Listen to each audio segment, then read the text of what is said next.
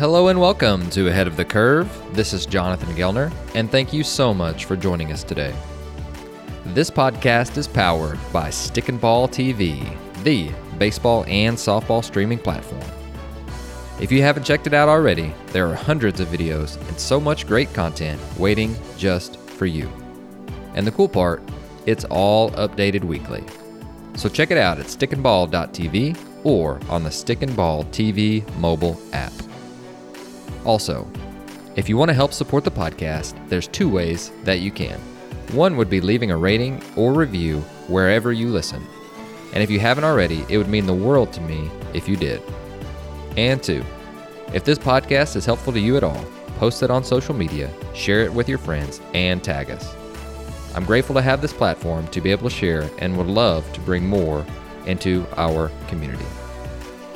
On today's show, we've got on Nate Thompson, hitting coach and recruiting coordinator for the University of Arkansas. Following the completion of his own playing career at Dallas Baptist in 2006, Thompson aided a Dallas Baptist coaching staff working with the DBU outfielders while assisting with hitting instruction and the implementation of the club's strength and conditioning program. Nate then spent 3 seasons at Nebraska as the Cornhuskers volunteer assistant coach. Then he served as Hutchinson CC's primary hitting coach from 2011 to 2014. Nate then took a job as the hitting coach at Missouri State, and since 2017, Nate has been in his current role as the hitting coach and recruiting coordinator for Arkansas. So how's the offense done since he's been there? Well, Arkansas leads the conference in batting average, on-base percentage, slugging percentage, weighted on-base average, OPS, runs, home runs, extra base hits, runs batted in, total bases, and sack flies. So on the show, we talk about what he looks for on the recruiting trail, how they evaluate players once they get on campus, and how do we train adjustability and competitiveness. You're going to love this episode with Nate Thompson. Nate, welcome to the show. Hey, thanks, Jonathan. Appreciate you having me on. Oh, of course, of course. So I am really interested because, reading through your bio and getting to see you guys just hit over the last couple of years, I'm like, wow, they are, something special. And you've got good players, and I'm sure that you will fully admit that. And but you are a product of the players that you're bringing in as well, because you are also the recruiting coordinator. And so I would love to, just as the first question, just hit it right off the bat. What do you do when you go out and recruit and start to evaluate new players? Yeah, probably the first thing we're going to do is, communicate with our coaches, whether that's travel ball coaches, high school ball. We're going to talk to them about, maybe some things that, you might think fly under the radar, but, is he a good kid? Is he a good teammate? Because the truth is, you want to try to recruit leaders, and that's not always easy. But that's something we try to do. You want to know about the kid's work ethic. You find out a lot from those people because they're around them, the most. And, people can fool you, in a session where it's, a short period of time or something, but you can't fool everybody every day. You know what I mean? Does the young man have a desire to be great? Another thing we'll ask them about is how are their grades? Obviously, we love to hear that guys are academic and that we might be able to have a chance to, put some academic money on them as well to just make things more cost effective for them and their family. The first thing we're going to look at is going to be, they have to have high level talent. The SEC is obviously no joke. And we're recruiting players that we feel like can help us win an SEC championship and can help us get to Omaha and compete and win the national championship. So we need that kind of, talent and competitiveness there. I'll say this too. We need guys who are somewhat competitive right now, okay? And what I mean by that is, we just can't take on too many guys that are kind of, projects might be the word, so to speak, to describe them. We need hitters that hit and get hits, and pitchers that throw enough strikes to be competitive, not 5 o'clock hitters, guys that look pretty, but don't produce in games, and guys with big arms, but, are nowhere near the strike zone. That doesn't mean you don't take on some guys sometimes that, you know, have some big upside in terms of, you know, talent, obviously. But, you know, we don't get 5 or 6 years to develop these guys like they do in pro ball. And, you know, a lot of times we only get 2 or 3 years based on, you know, when they're draft eligible and things like that. So we're looking for guys that are ready to step in and be as competitive as possible as soon as possible. I'll say this too. We need guys that are going to do something special, whether that be from a speed tool, a power tool, a hit tool standpoint. It's kind of hard to be average at everything and get on the field, honestly. Like, if you can have one tool that really stands out, that makes a big difference. And you can see that at the big league level as well, where, you know, this guy may not be a complete all-around player, but he's really special at one thing and he does it extremely well. And that gets him in the lineup and he has a chance to affect the game. And it's the same thing here. Also, you have to have a position. Got to be able to defend here. You know, that's a big thing for Coach Van Horn in this program. And honestly, if you're going to be competitive and try to win in this league, you've got to be able to defend. You know, the old phrase that hitters, you know, hit and play, you know, it's true. But the hit, if there's not a position for the guy and he's going to be below average or mediocre at defense, the hit tool has to be really, really special. So we're looking for guys that can defend, guys that can play, you know, own a position or have multiple positions that they can own. And we can, you know, try to plug into a lineup to put together our best kind of lineup. Other things we're looking for when we're talking to guys is, you know, does the player, you know, does his interests and desires line up with what we're about? Is he about winning? Does he have the goal to, you know, be a part of a winner, to go to Omaha, to compete and win a national championship? How into development is he? Is that something that's important to him?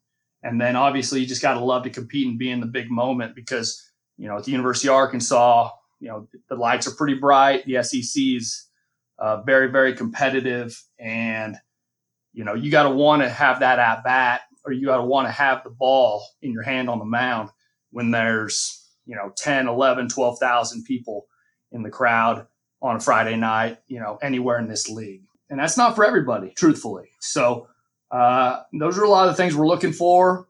Obviously, talent's first and foremost. And then we want guys that are good people and good culture guys, and they're going to they want to be special at the game. And so I wanted to start with that question, because then you get them on campus. You have recruited them for a couple of years, and with today's climate, maybe 6 or 7, I feel like. But you get them on campus, and they need some tweaks. Most players need some tweaks. And so you get them on campus, and how do you evaluate? Let's talk about hitters first, and then anything else that you'd like to in regards to that. But let's go with hitters first. How do you develop them? What do you look for? What tools do you use? But just kind of, if you don't mind, just open up the doors of what it would look like to really go through the player evaluation process at Arkansas. Yeah, absolutely. There's an acronym I kind of go about to use. It's called analyze, evaluate, and then instruct. And the idea behind that is when you recruit a player, and they're obviously a good player. You like them. You want them to be in your program. You think their talent is sufficient to be here, or you wouldn't have recruited them in the first place. You've got to let them go play. Now, that's not to say that, you know, when you get them on campus and you start doing some drill work, that a lot of the drills kind of take care of some of those things. But it's not my prerogative or style, I guess you could say, to bring a guy in as a hitter and then just start tweaking him and messing with him and his stroke immediately, because, you know, he was a good hitter for a reason. And the player, if you're going to get the buy-in that you want and help the player make the adjustments that you think are necessary, the player has to first want to make the change and recognize that he needs to adapt, and that without recognizing that need, you know, they're not as open to it.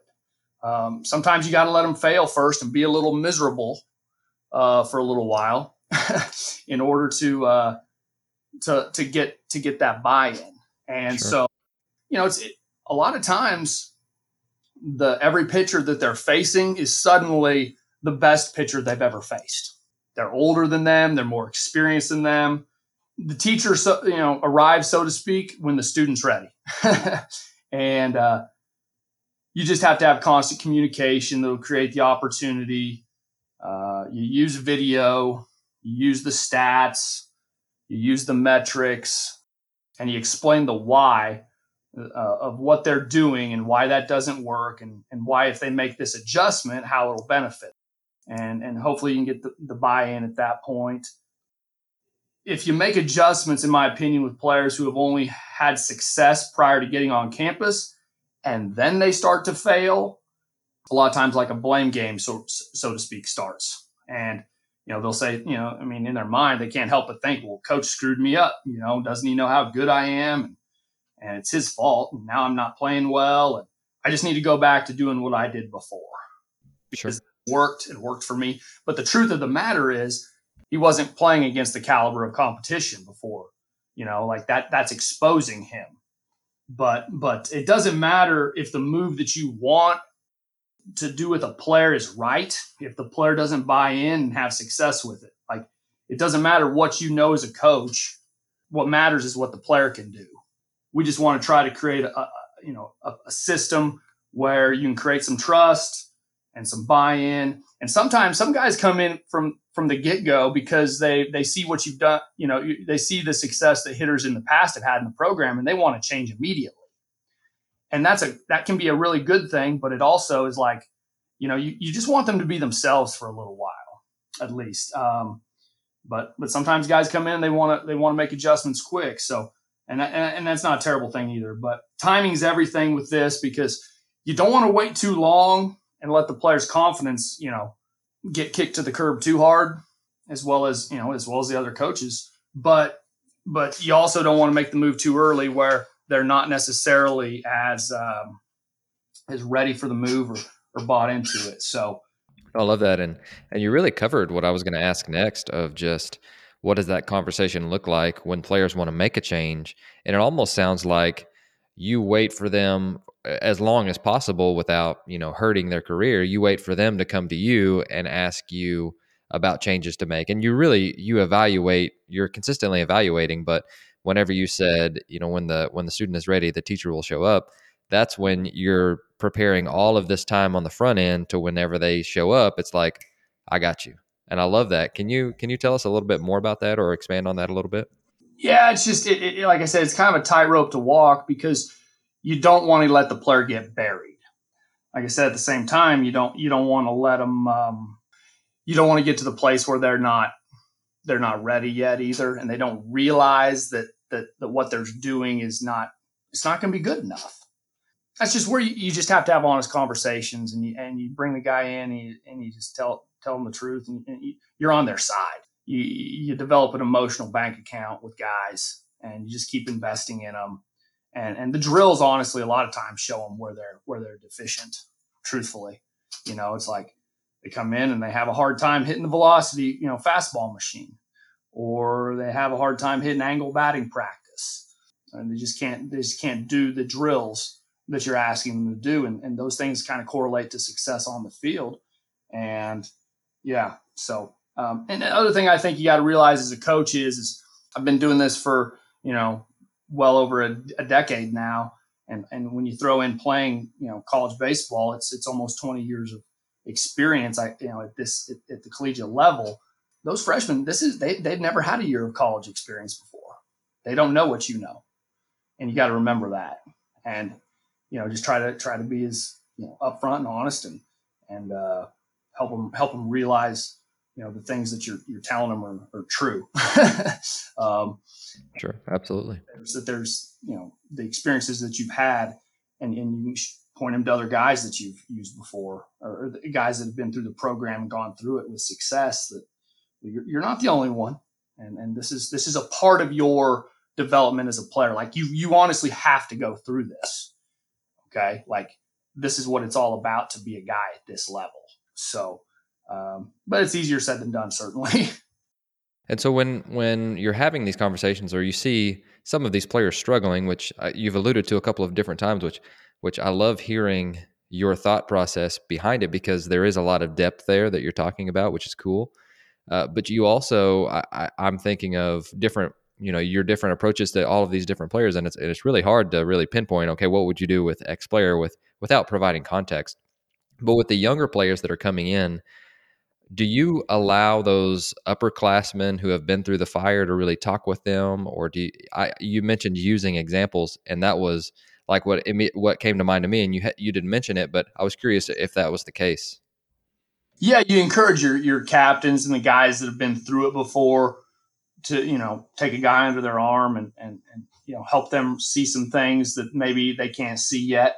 And a lot of time that's something you want in your program is that leadership. You know, you want your best players to be your hardest workers and also to be those kind of guys that are going to, you know, mentor other guys. And I've been really fortunate, you know, in the programs that I've been a part of here and at other places as well to, you know, have guys like that or guys that you can go to and you can trust and that can, you know, do that for you. Absolutely. Their experience is invaluable. And a lot of times they'll listen to each other more than they will you, you know, it's just a different dynamic. They you know, that's a big thing. All right, there with you. So one of the next ones that you mentioned, Velo Machine, and we'll get into some technology stuff here in just a minute, but it sounds like you really take a hands-off approach with, you know, talking about mechanics. I'm sure you're really good at it just based on the different stops that you've been in and some of the things that you guys have done on offense. But it sounds like you're really using the environment to teach the player how to adjust. Do you mind going into that a little bit? Yeah, you know, I think I remember maybe it was a few years ago, we were playing in a big game, and I don't think our offense was really handling things very well. The pitcher was kind of sticking it to us, and you know, he had a lot of movement, a lot of change of speed. You know, the angles with which he was coming at us with and the velocity too were just very hard to combat and create a plan and approach against. And so we've always trained adjustability and tried to train game-like, but that even took it to another level for me just because, you know, the game requires hitters to do certain things against the ball that's obviously been thrown, and you got to train uncomfortably to get there. You can't, you know, you just can't, you know, train easy and be ready to manage those types of pitches and to do that type of a hard thing. And so, like there's a lot more to hitting than, you know, tees and front flips. You know, they're not, this isn't T-ball. They're not putting a tee on home plate for us or flipping something underhand out there, you know? And so, yeah, we really try to train in a manner that is more game-like. And so, you know, a lot of times we're going to train against high velocity and with spin. And that may be with machines. Okay. You know, going fastball machine or curveball machine. Heck, that may just be an arm. Like the other day, we were doing situational charted batting practice, you know, and the first round was, you know, 2 hit and runs and then two slug bunts, or you call them a slash, you know, the fake bunt hit and run. And, you know, I'm bringing it at him, man. I don't know. I might have been 45 feet away, but I guarantee I was throwing 60 plus miles an hour, you know. And the truth is, I'm also, you know, I'm not trying to throw it right down the middle. I'm trying to put it on edges. I'm trying to get in on their hands. You know, we're doing runner on second and nobody out. We're doing runner on third and middle infield back. And you know, I can't spin the breaking ball like I used to. My elbow doesn't handle it. But you know, trying to train more game-like where they have to make decisions and swing decisions and be ready to hit their pitch and hey, get in there with intent. And because that's more game like and you know, the other thing is trying to training against angles. We'll go angle in, angle away, whether it's in flips or in BP. And I feel like that's a really good thing to do. It trains the guys to be able to adapt to zones.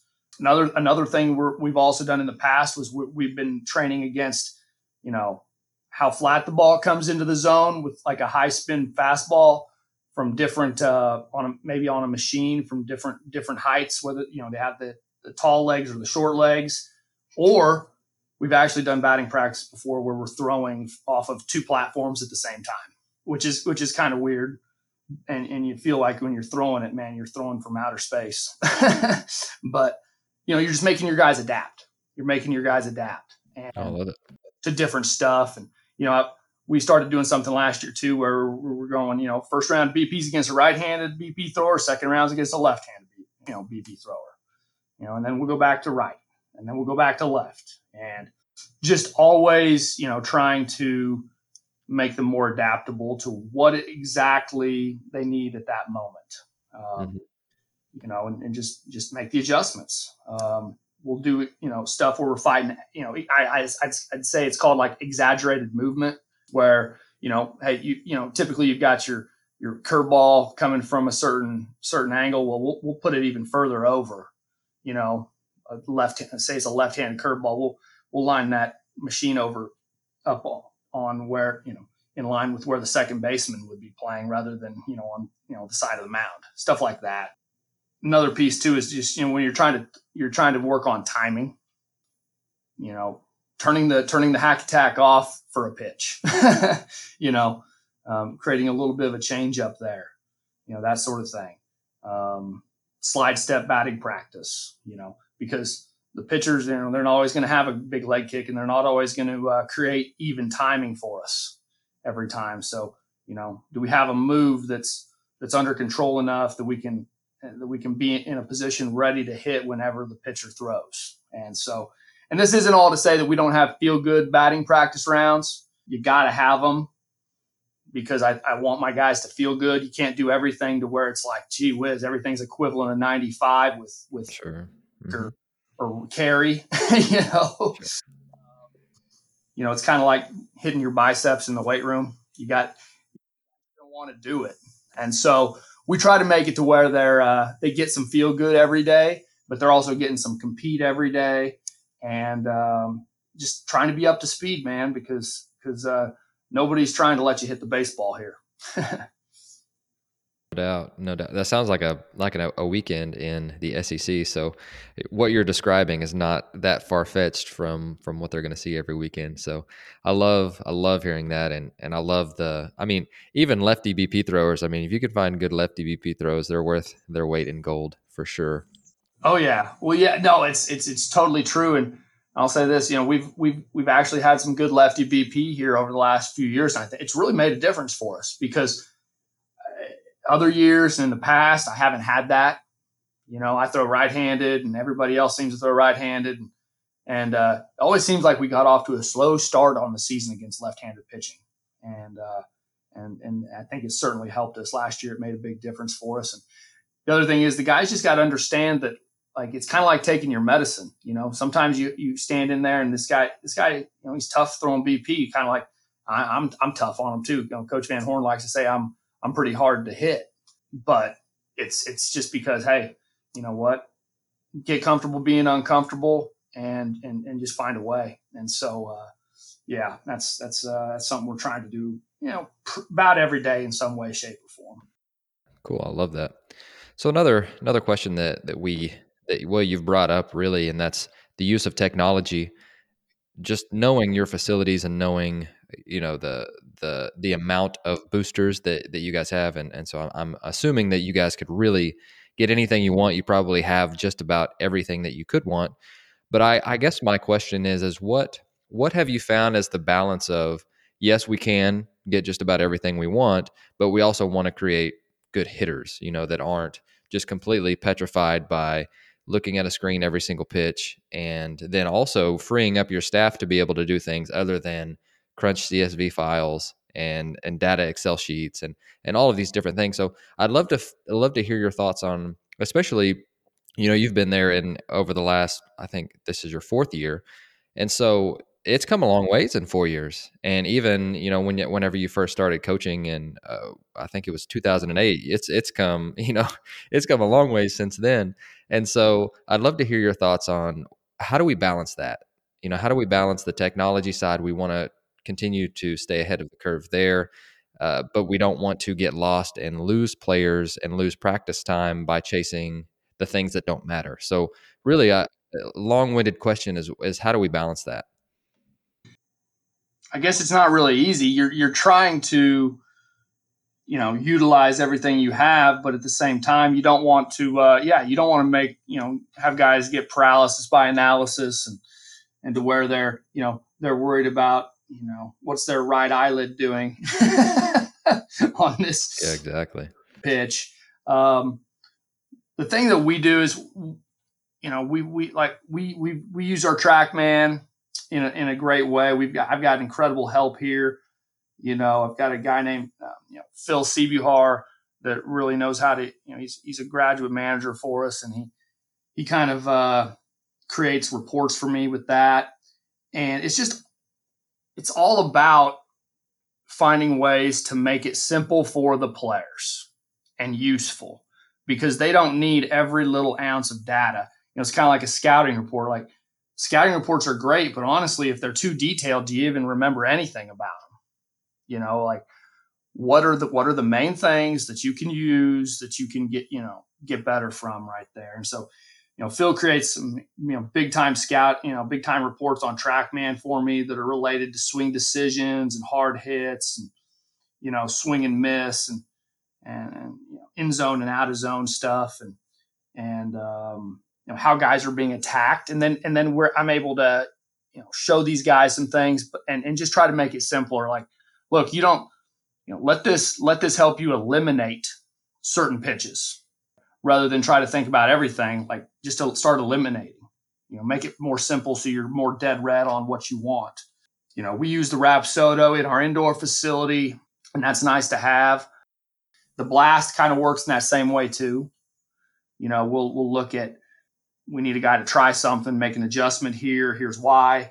And then we'll look at it 2 or 3 weeks later and see if it's improved. And if it has, then it's nice to be able to go back to the player and go, see, you know, it's not just, you know, you and me feeling it. The numbers are backing it up too.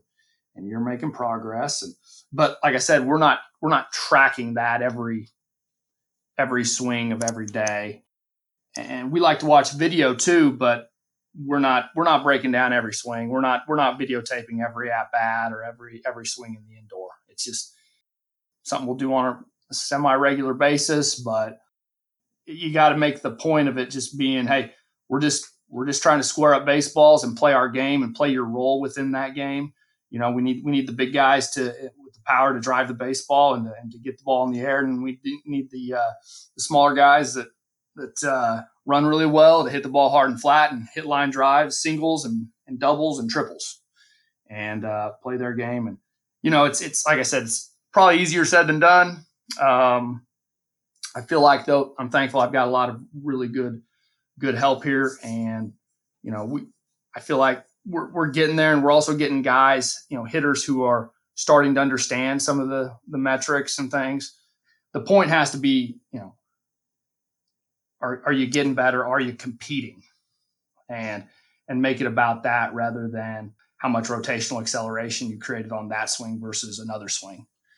For sure. No, I completely agree with you there. And again, it's the least amount of things we can focus on, or I guess the less amount would be just like you mentioned, getting it down from 4 to 3 to 2 to even just one thing that's going to get you right.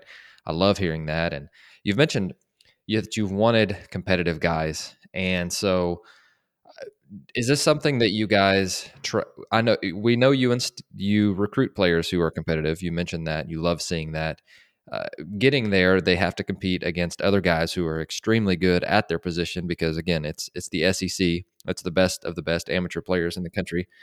And so is there any other ways that you really instill that, you know, internal confidence, that external confidence, or just walk us through, if a player is struggling with this aspect of things, how do you help them, or how do you help train some more competitiveness, or just walk us through, I guess, you know, if they don't necessarily have it, what do you do?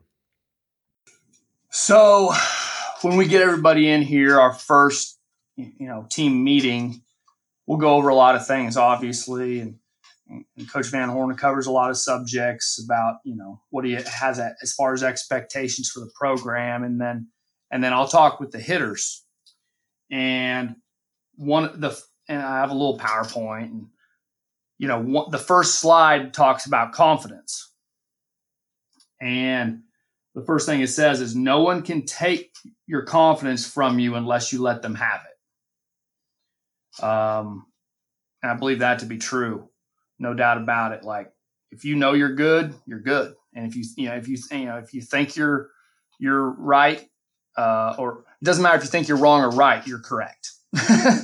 You know, and the same thing goes with confidence. So you earn the right to be confident through hard work and having those experiences. And I tell them stuff like, hey, you know, and Coach Van Horn says this to him too, you know, don't waste your freshman year wondering, you know, about if you're good enough to be here. Like, you are here for a reason. You're a good player.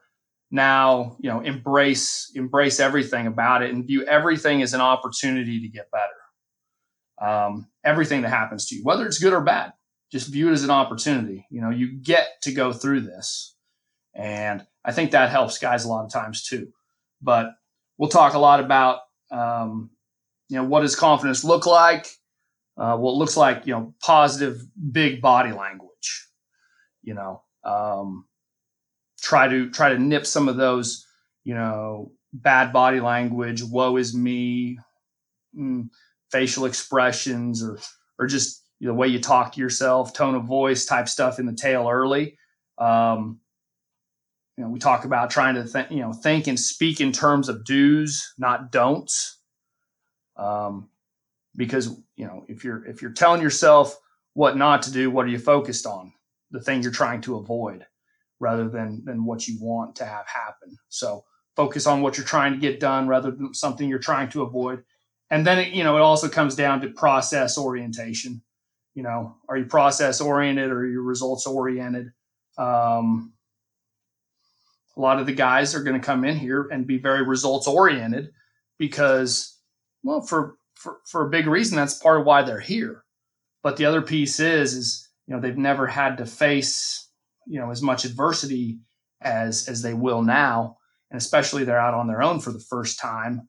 And, you know, how do they define success for themselves is a big deal. And what, you know, rather than chasing hits, are they chasing quality at bats? Are they chasing seeing the ball well? Are they chasing, you know, just hitting it hard? And a lot of those things are cliche, but it's very real, very, very real. And I just tell them this too, that, you know, there's a phrase that the game knows and the game will bring everything to light. I love that. The light of day will be shown on what, you know, what you're doing, what you have done. And regardless, we're going to make adjustments. We're going to continue to try to push forward and get better. You know, how big of an adjustment we're going to have to make, we'll see. But, you know, the cream rises to the top. I had a coach tell me that a long time ago too. And so you just have to, it's like I said, it's, you can work on building confidence and instilling confidence, but a lot of guys, they just kind of have it, and you hope to recruit those guys and have to be a part of your program. Like, you know, Heston Kerstad, when he came in here as a freshman, he just hit from day one, and he always had a lot of confidence, just seeing a superior amount of poise for his age. And that was something, you know, special. And I, you know, you don't see that with everybody, certainly. Oh, it's really, really good. And I love hearing that. I love the quote, by the way. I think that's really, really good. And it's so true. It's not fun whenever you're going through it, but having things that's going to be easy is just, it's not good for us in the long run, for sure. Whenever you're talking about just the mental side of hitting, so again, a lot of these players are coming in, they've never seen what they're going to see on Friday, Saturday nights, Sunday nights, or Sunday afternoons, I guess. And so how do you prepare them mentally? because we've talked about practice, we've talked about training that, but it's different whenever they're playing their first home game and LSU's in town or whoever. And so tell us a little bit about how you prepare them for what that mental side is going to look like, or even guys who have gone through it for a year, maybe they're starting for the first time, but just what's your preparation process from the mental side? Yeah, I think it's just everything you're doing on a daily basis, really.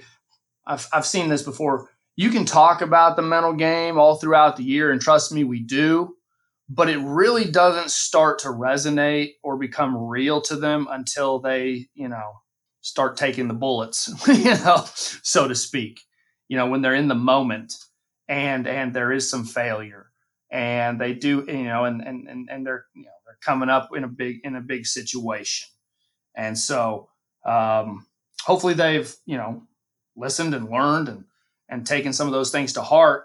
But once they've, been through it a little bit, suddenly the older guys, because they have been through it, they're more open-minded and they understand. Maybe the younger guys are kind of thinking, I don't know about this, how much value this has. But, we'll talk about things like, and it's very cliche, but it doesn't mean it's wrong, right? Just trying to get 1% better every day, trying to play one pitch at a time. Just trying to be in control of yourself, control the controllable, control how you think. Can you fake it till you make it, man? If you're not feeling it today, do you want the last at bat? Do you want to come up with the opportunity to win the game? And then like I said, you just always, I feel like you got to go back to process orientation so much. Like, what can you do right now? Well, you can try to win this pitch. Do it again. And just do it again. And, win this at bat, win this inning, don't give up on anything. So that's like emotional awareness stuff, but also, just trying to be able to slow the game down, breathe, commit to an approach. Don't let the game speed you up. Understand where the game is and where your feet are and what you need to do right now, because that's all that's important. And then just honestly, just let it rip with your best intent. And then I think, we'll talk about stuff like, do you have a victim or a victor mentality? Is it going to be a little bit of woe is me, or is it going to be I'm going to get this done? Talk about stuff like adversity is coming, and you've got to view it as an opportunity. You talk about that it's on its way.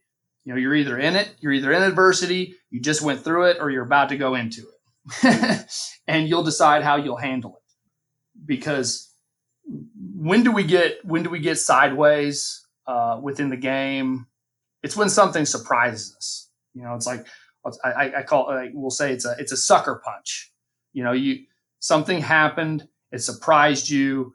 How quick can you get back to your routine? How quick can you get back to positive thinking? What's important now? Stuff like that. But if you want to be uncommon, you got to think uncommon. The championship teams, the great offenses, they might get sidetracked for a minute, but they don't stay there. The great hitters don't stay there. And they just get right back to their approach, being in the moment, knowing that they're good, competing as hard as they can, having poise. No, definitely. And, as you mentioned, you think they might have it. And then once they go through it, then it's time to maybe do some reevaluation with the player and talk to them about these different things, which I really, I love the depth that you're speaking of. And so I do want to skip forward to, since we are getting right into in season, and by the time that this airs, you guys will hopefully be playing really well, and you'll be right in the middle of it. But I want to know, what do you talk about in a dugout? So you've already game planned, you feel like your guys are ready, you're in the middle of a game, and there's just so many different things that are going on. You've got player A who's seeing the ball really well. You've got, your 2-hole or 3-hole who's like, man, it looks like a BB right now.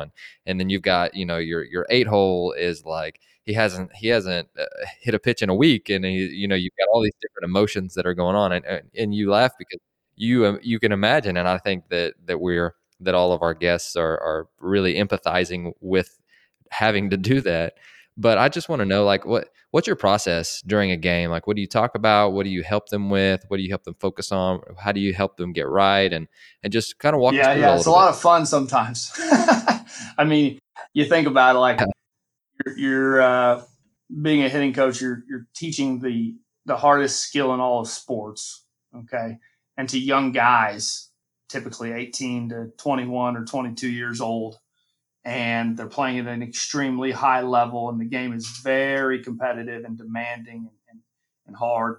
And there's a lot of failure involved. And so, you know, I can very rarely remember a time where it was like, everybody's really clicking and everybody's really hitting and everybody feels really good all at the same time. You know, like it's kind of like you're always battling something. And so I guess that's, as a coach, you know, just to be expected. But we do a worksheet before the season, and pretty much, I guess, like this year we did it right before we started doing our inner squads this spring. It's like a routine worksheet or an approach worksheet, you could say. And there's a lot of pieces to that, but it has cues involved that help them, things that they want to think about when they're in the hole or on deck, as they're going to the plate, pregame routine, you know, how they're getting ready, and then what's their standard approach. And so, you know, the thing is they know all these things already, but I want them to have put them down on paper so that they're kind of committed to them. And it's not very wishy-washy. And I want them to, you know, commit to doing those things in game and working on them leading into the season and throughout the season. And obviously nothing's set in stone. You can adapt things all the time, but it helps me to know also where their head's at and what they're thinking and what they want to do. And when they're, you know, maybe they've got some things that are good reminders for me that can help them, you know, when they are struggling a little bit. You know, some verbal or physical type cues, things like that. So it's kind of, it's about them putting in some time with it. It's about me understanding it, being aware of it, us having a good communication. You know, it's not a one size fits all thing. They have to do their own thing right there. You know, they got to have feel. And the biggest, you know, like I said, at the end of the day, it doesn't matter what we're asking them to do. It's just, we just need them to be successful. We have to have production. And so you're trying to find that. Once again, you're just trying to keep it more simple than anything. You don't want them thinking about too much as far as mechanics go, and just getting really present and, you know, hunting a pitch or a location and just letting it fly and trying to tell them, hey, you know, visualize success, say good things to yourself, tell yourself what you're going to do. Have a lot of confidence and swagger as you walk into the plate in between pitches. It's just not easy, you know, and you've got to always be ready to adapt. You know, if a player is suddenly getting pitched really tough or they're chasing or they're getting, you know, a lot of spin all the time, or, you know, there's just, you have to be able to just communicate it easy and quick and just go with it, man. And hopefully they'll have, you know, you want them to have that confidence. You want them to have that confidence that they can go execute it. And I'll say this story real quick. Last year, this is 2 years ago. We're playing Auburn in an extra inning game, and you know, Heston Kerstad's at the plate, and I mentioned him already once, but you know, he had a lot of good at bats here. And a very good hitter, and for obvious reasons. And he was actually, I think, like 0 for 6 during this game at the time. It was a long game. One thing I said to him as he came, I said, you're going to get the game-winning knock, okay? Like, you expect that.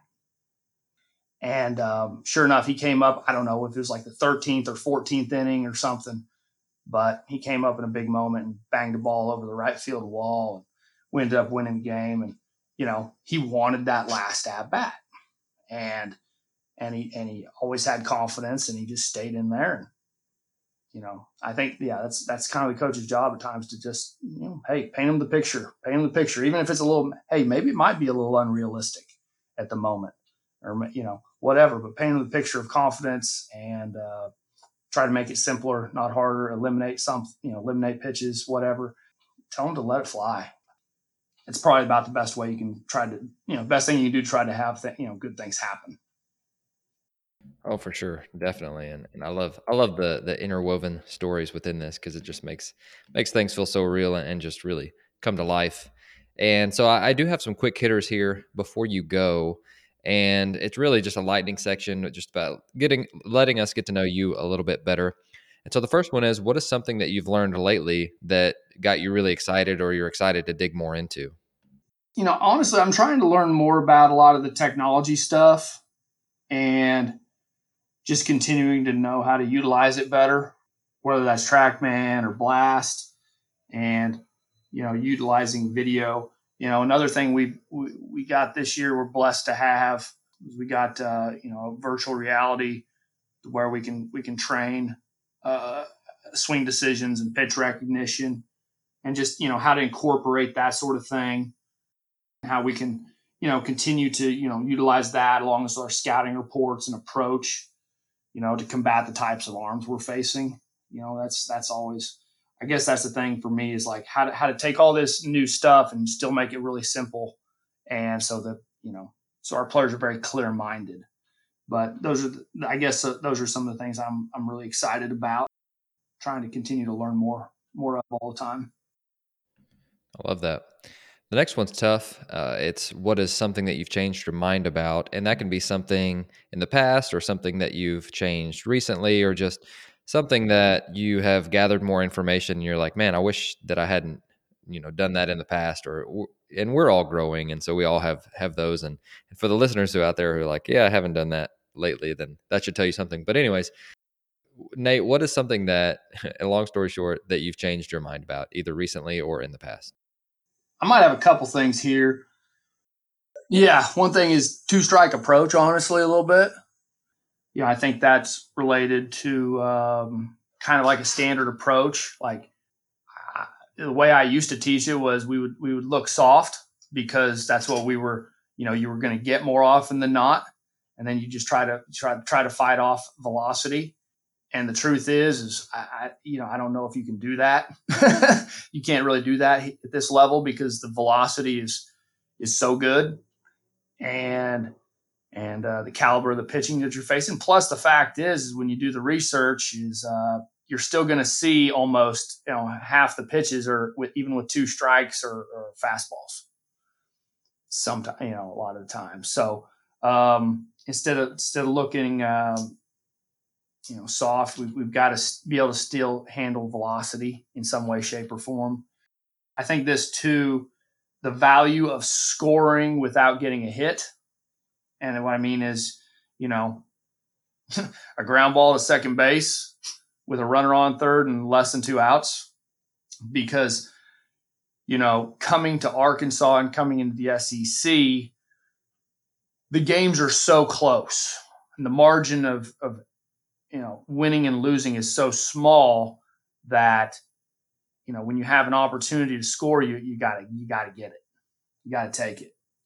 And kind of the thought process out there sometimes of like that strikeouts don't matter, but, and you see that in the big leagues to a certain extent, like, yeah, it's okay if you strike out a lot, whatever, as long as you hit for enough power.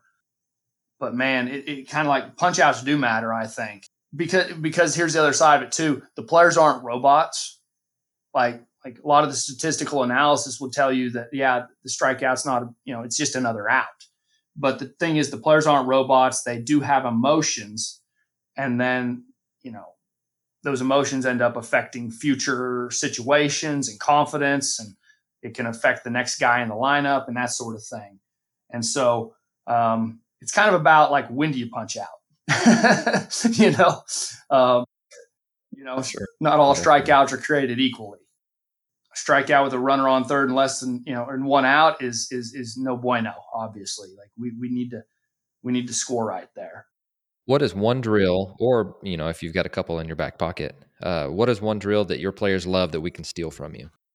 You know, and this is good because I ask our guys a lot of time in their meeting with me before they leave for Christmas break. You know, what are a lot of the drills that they've tried that they really like, that they want to implement into their routine and that help them be at their best. And there's a handful of them that keep, you know, coming up. One of them is angle batting practice. You know, some people call it offset, but our players really like it. They feel like it kind of gets them in a groove, whether that's, you know, a lot of times it's angle away or angle oppo, but they can also be angle in or angle to the turn side. I think that's one. I really like the high velocity machine, you know, forcing guys to play at a higher speed and to adapt to the carry or the sink on the baseball. And, you know, because the truth is a lot of times we'll bring in some freshmen and they have a hard time lining that thing up. But as they continue to work on it, they get better. And, you know, just trying to play at high speed. And we also do some work with belts, you know, like you could say like core velocity belt type stuff. Really like that sort of thing. And the players oftentimes cite that, whether it's pulling them, you know, forward or backward or behind them or whatever, just something that's making them fight for balance and posture. And, you know, they're either having to fight through it or it's speeding them up and they're learning how to, you know, get stronger or go faster and with their swing. And it just kind of plugs them into the ground, I feel like, and we get more ground force out of it. And, last thing is we hit a lot of heavy bag, with our baseball bats. We'll go, you know, kind of the old school, hit the tire type thing. We'll hit a heavy bag. I found that to be very helpful too, where guys, you know, feel themselves impacting that bag in the right position like they want to the baseball. It's that's been a beneficial tool as well. So that's awesome. Love it. And then final question for you is, is there a book or resource in general that if you could purchase for all of our listeners, what would that be?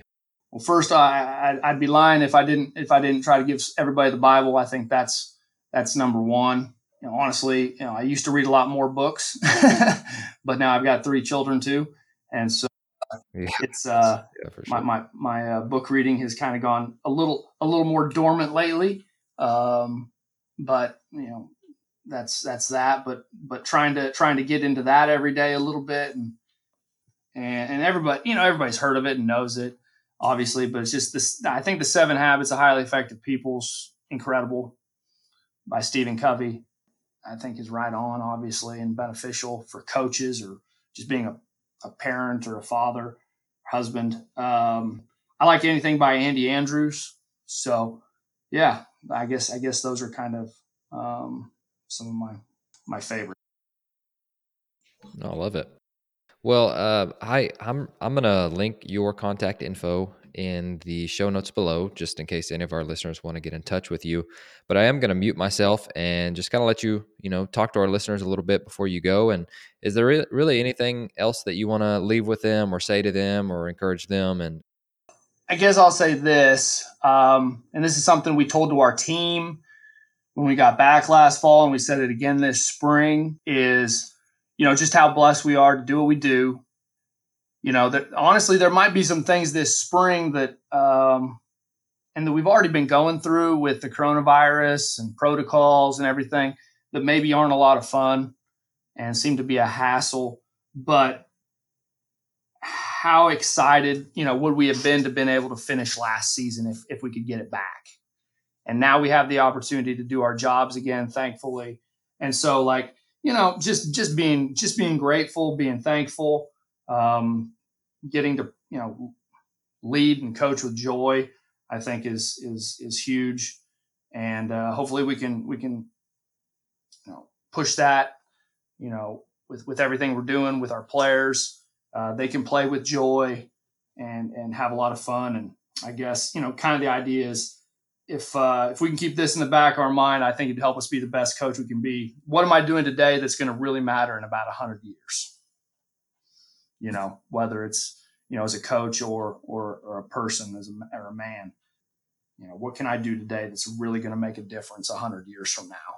And that kind of is a reminder to keep our priorities straight and do the right thing and make it about more than obviously wins and losses. And certainly those are important, but, there's a lot more to things, and we've due to this pandemic and everything, hopefully we've, you know, realized that and gone back to our basics and our principles and priorities. So appreciate you having me on, Jonathan. Thank you very much.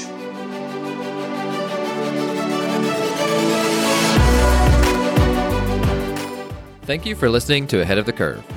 You can subscribe on your favorite podcast platform, which could include Apple Podcasts, Google, Spotify, Stitcher, or YouTube.